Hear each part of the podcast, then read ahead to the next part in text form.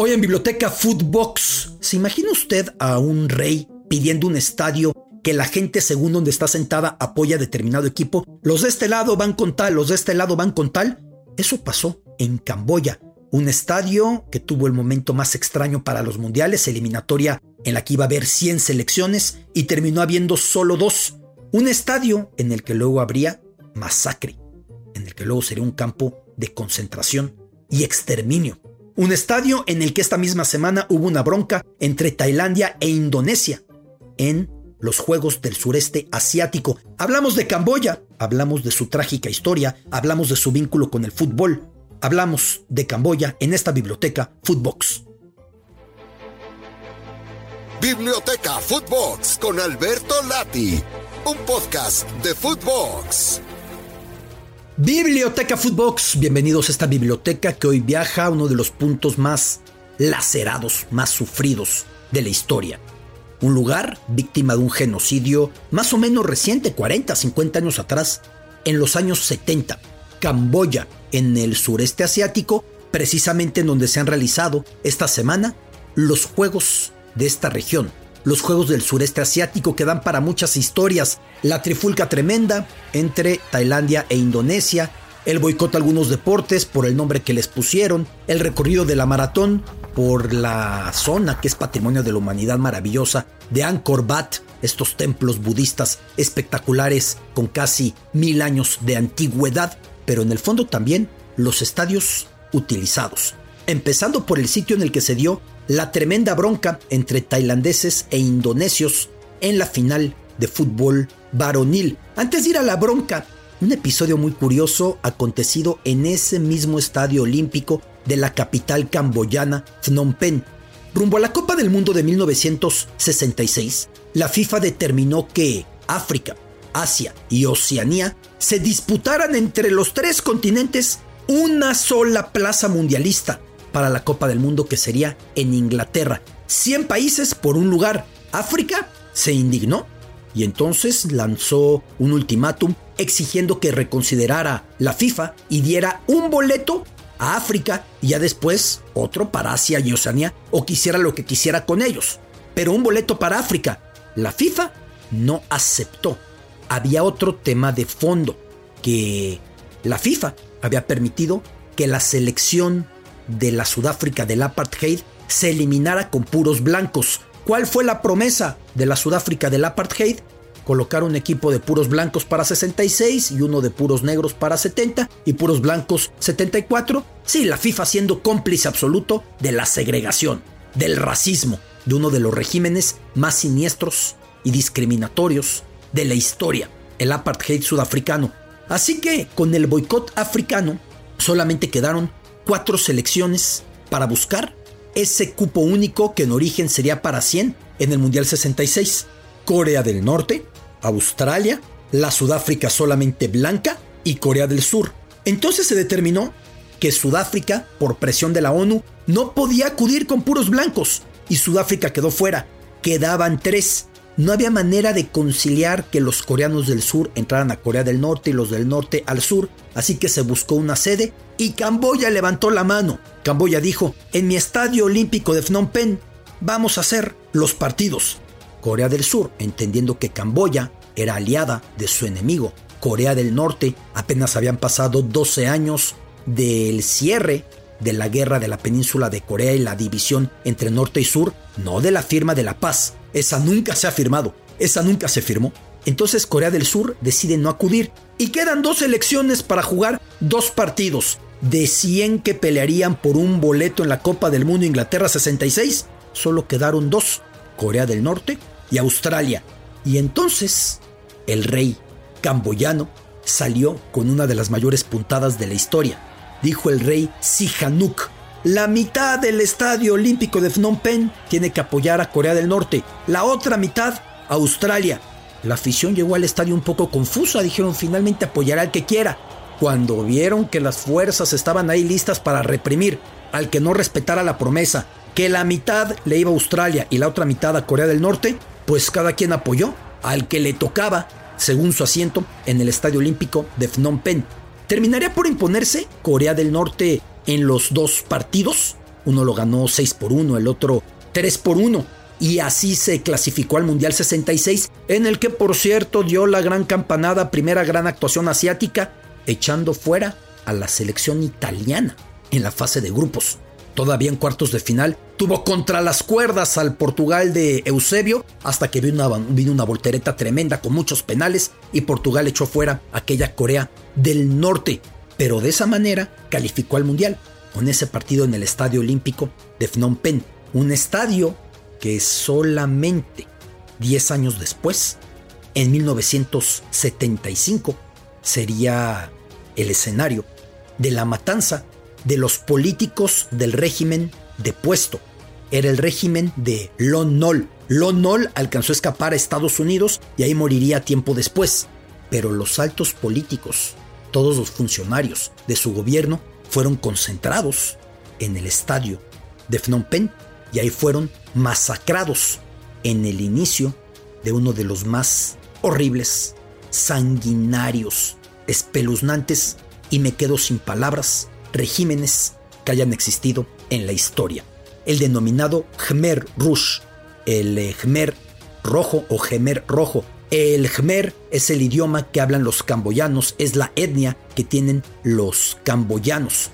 Un eh, régimen que en 1975 empezó a matar sistemáticamente a la población hasta acabar con entre una tercera y una cuarta parte de los camboyanos. Se estima que entre millón y medio y dos millones y medio de personas fueron asesinados de abril del 75 a enero del 79, los tiempos en los que el Khmer Rouge o Rouge o Khmer Rojo de la República Democrática, rebautizada como Campuchea, con Pol Pot al frente, harían esta situación terrible.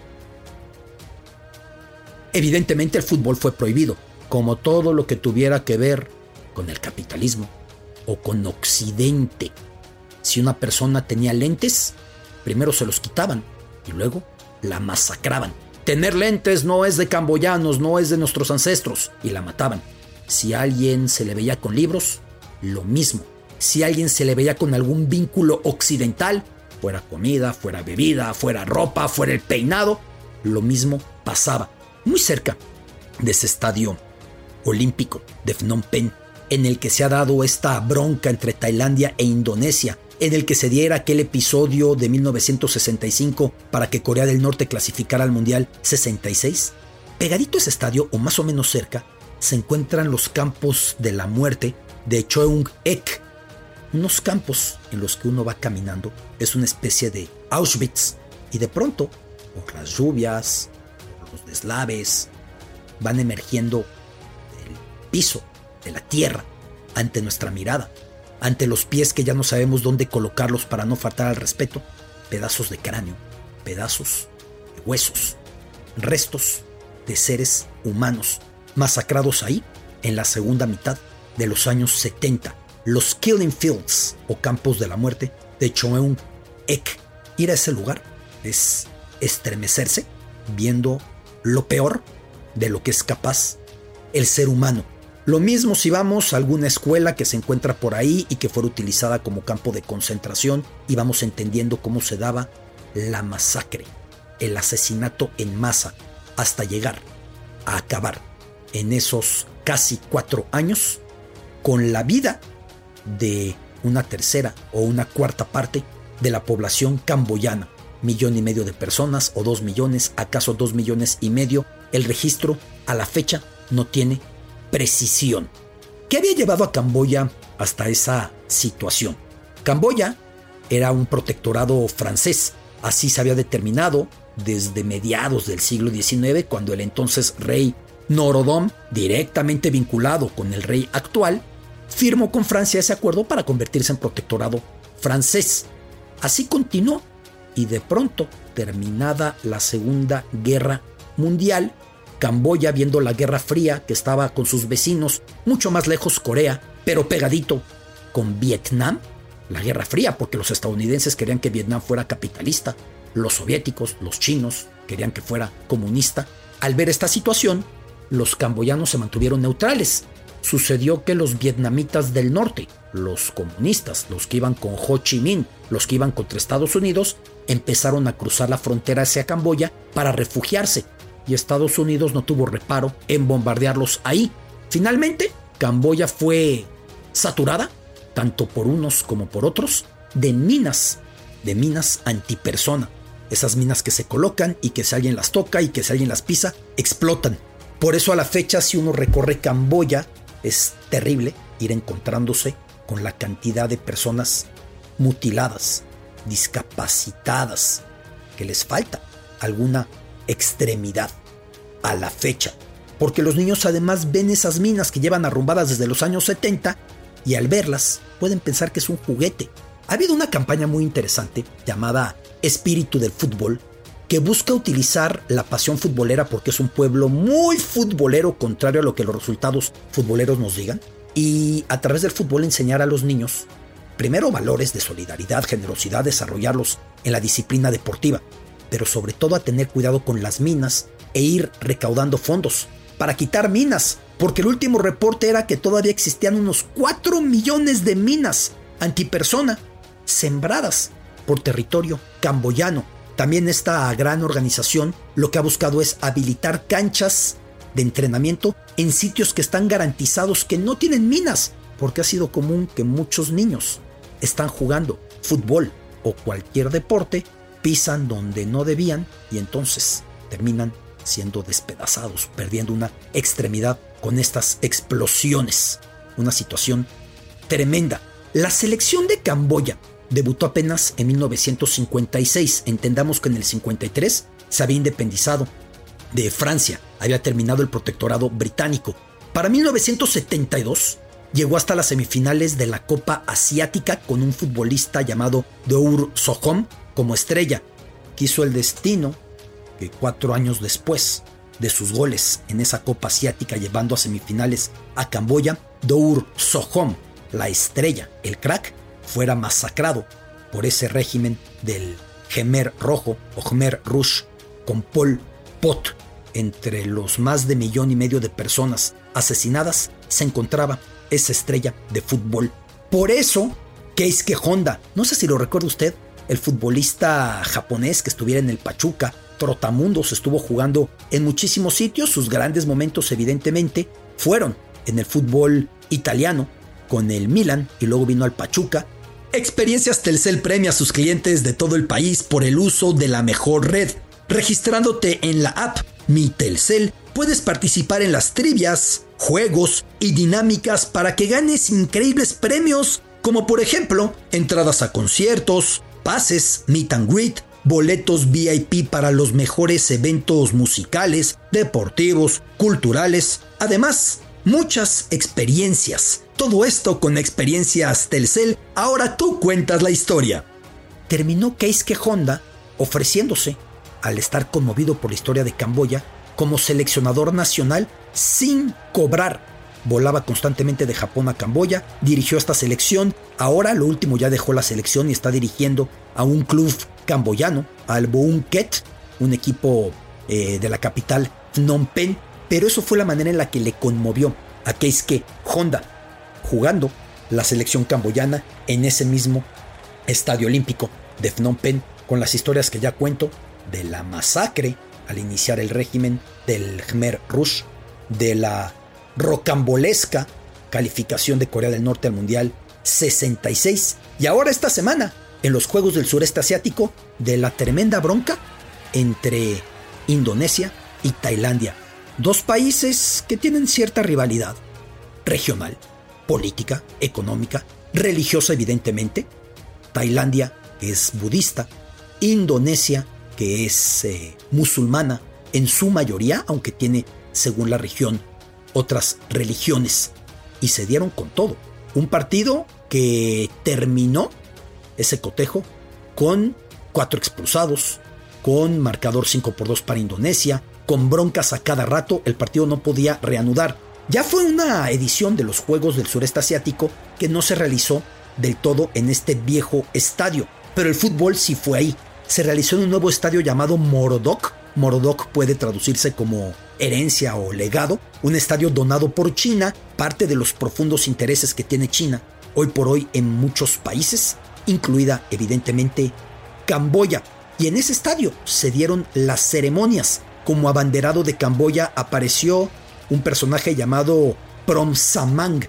Él es el máximo exponente camboyano de lo que ellos llaman el Kung Khmer. ¿Qué es el Kung Khmer? Pues así le llaman al Muay Thai de los tailandeses. Y como a los tailandeses les molestó que a su deporte, ese boxeo que también implica patadas, parecido al kickboxing, le cambiaran el nombre, decidió no participar en esa disciplina. En otra sí, pero en esa no. Y Prom Samang, el máximo exponente del Kung Khmer o Muay Thai camboyano, fue el abanderado, un tipo que es muy curioso porque además es famoso que en sus ratos libres es barbero. Así que el mismo tipo que te va recortando la barba o te va rapando, te va rasurando, luego aparece dando tremendos golpes en ese deporte, en el Kung Khmer. Es muy extraño lo que pasa con los Juegos del Sureste Asiático, porque cada sede va modificando los deportes que se implementan de una manera muy autónoma. Por eso, ahora ha aparecido esta arte marcial o este pugilismo o este deporte de combate camboyano con profunda influencia del Muay Thai, porque a cada edición van decidiendo cuál deporte se meten, cuál deporte sacan según quien sea el país anfitrión. Unos juegos que suelen agrupar a una decena de países. Tailandia, Indonesia, Malasia, Vietnam, Filipinas, Singapur, Myanmar, Camboya, Laos, Brunei y Timor Oriental. Son los participantes en esos Juegos del Sureste Asiático.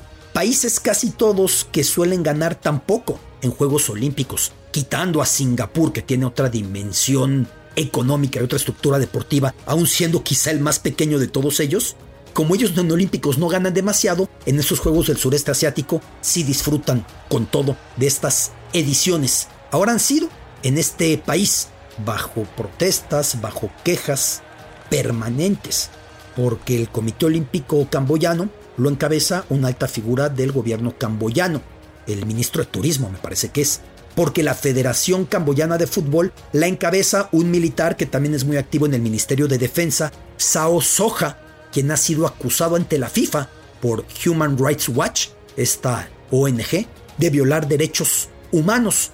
Eh, no lo han movido, la FIFA no ha tenido ninguna actividad para investigar si Sao Soja tiene algo que deba ser motivo de que se baje del puesto, ahí se mantiene. Ya había renunciado esta última semana por la pésima actuación de la selección camboyana de fútbol en estos juegos. Sin embargo, finalmente tras la derrota con Myanmar y su dimisión, le pidió el soberano, le pidió el actual rey Norodom Sihamoni, hijo de aquel rey Norodom Sihanouk, el que pidiera las gradas que la mitad fuera con Australia y la otra mitad Corea del Norte, pues su hijo, Norodom Sihamuni, pidió a este personaje que no deje la Federación de Fútbol, así que ahí seguirá. Tiempos muy convulsos los que se han vivido en los últimos 100 años para Camboya. Pasar del protectorado de la colonia francesa a ser un reino independiente, con ese rey que pedía la afición cada quien que apoyara al que él decidía, el caso de Norodom Sihanouk. Después a una república, ya no había rey, la república de Lon Nol, cuyos funcionarios fueron exterminados en el estadio. Después al terrible, al espeluznante Khmer Rouge. Después hubo otro régimen comunista y ahora así se la han seguido y ha vuelto a ser un reino con Norodom Sihamuni encabezándolo en la presidencia. Todo eso se vive en este país, en Camboya, un país que su primera estrella de fútbol, mucho antes de que apareciera este personaje que fuera exterminado por el Khmer Rouge y que hiciera los goles para llevarlos hasta las semifinales, un país cuya estrella contemporánea del fútbol tiene una historia tragicómica. El delantero Sochetra, quien empezó a brillar tanto en los años 90 que fue contratado como imagen de una empresa de telefonía, la empresa estatal. Y entonces, como estaba en la empresa, decidieron que ya no podía jugar fútbol. Y él decía, pero me contrataron porque meto goles. No, no, no. Tú vienes aquí a dar tu imagen para que vendamos teléfonos. Hasta que logró desvincularse y finalmente seguir su carrera jugando fútbol y convertirse en entrenador, jugador de la selección camboyana. Este personaje, Sochetra, es el colmo, ¿no? tener un contrato por imagen, porque metes goles y que finalmente después de meter goles aparezca esa misma empresa que te contrató a decirte ya no puedes jugar fútbol, ya solamente eres imagen para hacer anuncios y que sigamos vendiendo teléfonos y planes de telefonía celular e internet. La historia de Sochetra, tragicómica esta. Lo demás no tiene nada de cómico. Lo demás con Camboya es trágico. Es importante ver que este fútbol tiene cierta esperanza con fundaciones como Espíritu de Fútbol, buscando quitar las minas, buscando proteger a los niños, buscando dar valores deportivos fútbol de por medio. Es interesante ver personajes como Keisuke Honda, que se ofreció para entrenar gratis y entrenó gratis a la selección nacional camboyana. Es terrible ver que siga manejando su federación un personaje acusado por ONGs vinculadas a derechos humanos, precisamente de ir en contra de los derechos humanos. Todo eso se vive en Camboya y que yo me quedo con una imagen de estos Juegos del Sureste Asiático, que la maratón y el ciclismo de montaña se disputaron en el maravilloso Angkor Wat.